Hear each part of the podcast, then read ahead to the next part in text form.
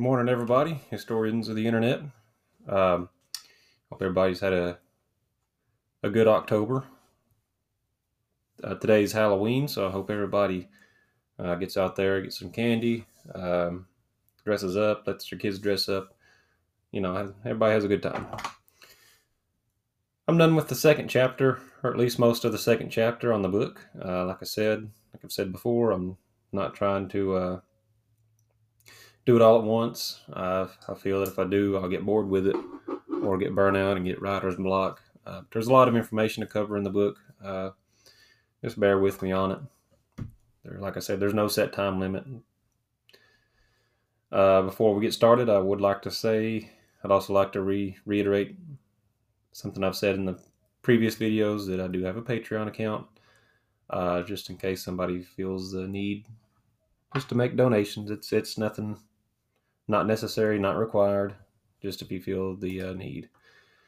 So, today's uh, podcast is going to be over a murder that happened in Morristown. So, here we go.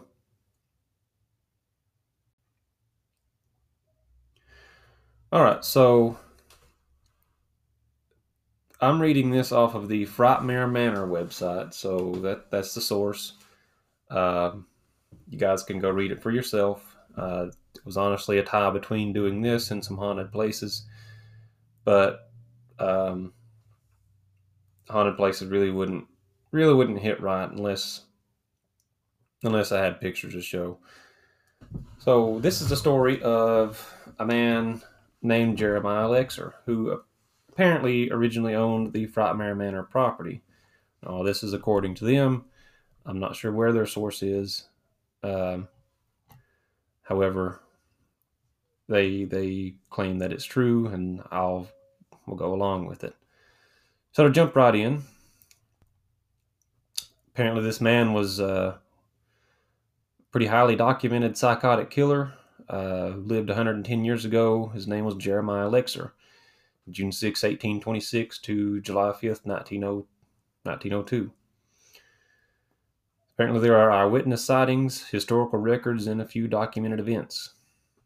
And there was a was home to a popular restaurant, a seafood restaurant, if I remember correctly. I think I uh, barely remember it being open. Uh, it was a plantation. So it shut down in 2001. It was left left abandoned for about 10 years and then Frightmare Manor bought it in about 2008, 9, or 10, somewhere in there. So, Mr. Jeremiah Lexer was a grandfather, um, lived with his extended family on his land. He suffered from an illness, um, which caused him to carry out biological experimentation on on animals and humans, uh, caused him to murder people, um, his daughter, or excuse me, his inhumane experiments went unnoticed until his final murder spree. His inglorious rampage took place during the morning of July 5th, 1902, when Hamblen County Sheriff J. F. Hayes was called to the grounds to investigate Sheriff Hayes was quoted as in the Morristown Gazette, seeing the most, so much gruesome torture and murder to the innocent life was truly sickening. I vomited and had to go outside to regain my composure, quote unquote. As word spread of the horrific remains found on the plantation, the deceased Jeremiah Lexer quickly became nationally recognized as one of the most notorious small town killers of the 1800s although the official human body count linked to Mr. Lexer at, is currently at 27, six being his own family in 1902, with 31 separate rotted and decomposed victims have, have been discovered tossed in a pit in the backwoods of the property. The true body count during his decades of uh, inhumane experiments and slaughter would be close to 100, but what would cause the man to ruthless, ruthlessly butcher, dismember, and mutilate animals, and even his own family. So it's been said that Mr. Lexer suffered from undiagnosed uh, severe schizophrenia and bipolarism. but during his lifetime, such conditions were not fully understood um, by the medical community. It was left unchecked and without medication. Mr. Lexer lived a double life by being a family man and a respected uh, plantation owner by day and an undetectable serial killer by night. So he was almost like a Jack the Ripper kind of guy. Nobody knew who he was or who was doing the murders.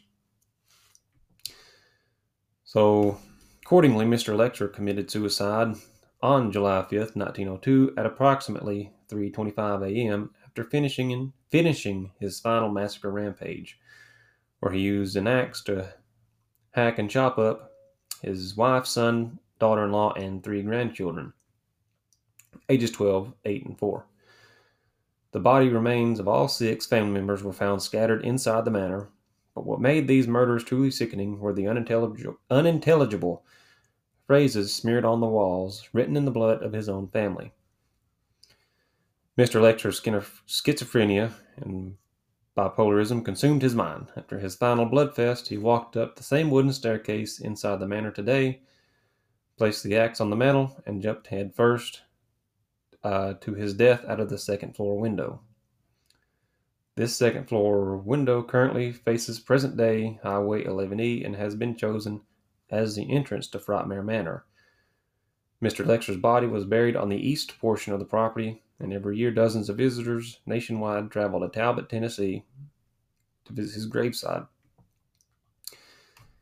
It is said that the hallucinations of Mr. Lexer's uh, psychotic mind and the very images of his demented thoughts can still be seen on the property.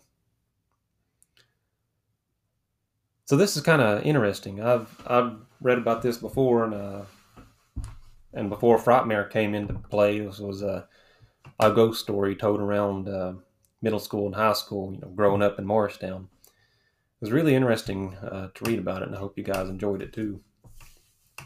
But you just have to understand what would have went through the mind of such a man doing something like that way back then.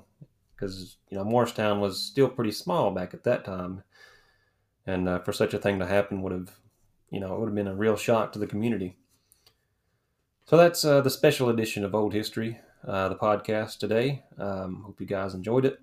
Again i read this straight from the frightmare manor website. Uh, if you guys haven't heard of it haven't heard of frightmare manor might be out of state it's a really, really nice and awesome haunted house. Uh, it's a shock, shock attraction down here in Hamblen County. If you haven't visited, I highly suggest you visit. So, that being said, we'll uh, shut this off here at 8 minutes and 10 seconds, and I hope you guys have a great day and a happy Halloween.